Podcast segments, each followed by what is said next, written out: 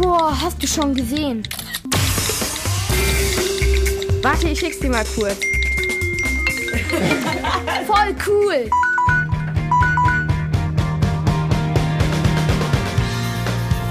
Der App-Check in der Kurzwelle. Hallo, ich heiße Clara und ich teste heute für euch die App Monument Valley. Was kann ich mit der App machen? Die App ist ein Spiel, bei dem man für die Figur Ida Brücken bauen muss, um von einem Ort zum anderen zu kommen. Das ist aber gar nicht so einfach, weil der Weg aus optischen Täuschungen besteht.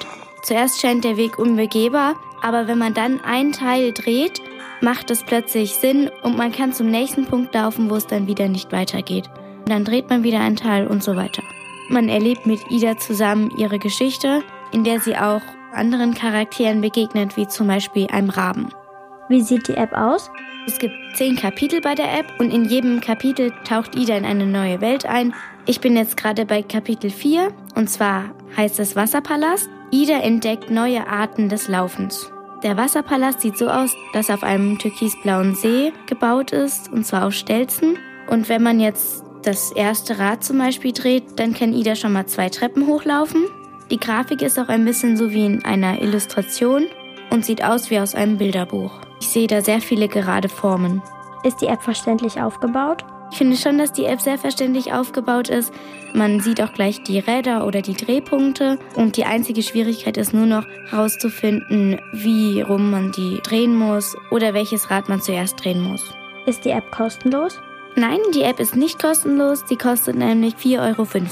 Würde ich die App weiterempfehlen? Ja, ich würde die App weiterempfehlen. Es ist so, als würde man in eine ganz andere Welt eintauchen und das macht richtig Spaß.